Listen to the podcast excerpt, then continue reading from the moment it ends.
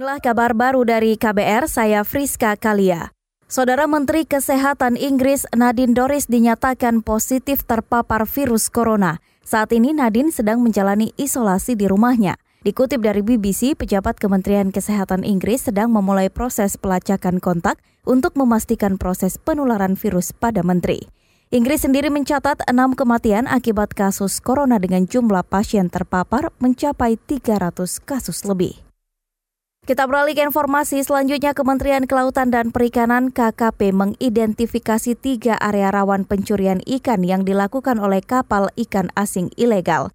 Direktur Jenderal Pengawasan Sumber Daya Kelautan dan Perikanan TB Heru Rahayu mengatakan tiga area tersebut adalah Laut Natuna Utara, Selat Malaka, dan Laut Sulawesi. Berdasarkan data KKP dalam hitungan hari, Dijen Pengawasan Sumber Daya Kelautan dan Perikanan kembali menangkap dua kapal ikan asing ilegal di wilayah pengelolaan perikanan negara Indonesia 571 Selat Melaka pada 10 Maret kemarin.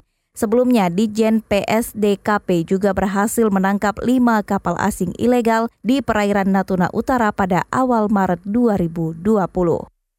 Kita beralih ke informasi lain, Saudara Lembaga Bantuan Hukum LBH Pers mendesak Komisi Nasional Hak Asasi Manusia Komnas HAM memproses laporan kasus kekerasan yang menimpa para jurnalis di Indonesia. Desakan itu disampaikan lantaran kasus kekerasan jurnalis di ke, ke, ke kepolisian kerap kali ditolak. Menurut tim advokasi dari LBH Pers, Mustafa, jurnalis merupakan profesi yang rentan memperoleh kekerasan saat sedang meliput, khususnya liputan demonstrasi. Kita melihat bahwa teman-teman jurnalis ini kan rentan juga sebenarnya. Ke depan masih banyak aksi demo, omnibus law misalnya.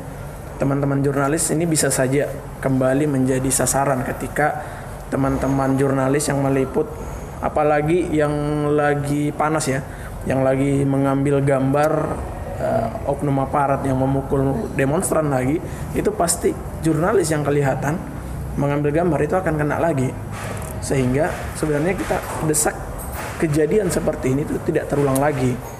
Itu tadi tim advokasi dari LBH Pers Mustafa. Sebelumnya, saudara, pada Januari lalu LBH Pers merilis data kekerasan terhadap jurnalis yang terjadi sepanjang 2019.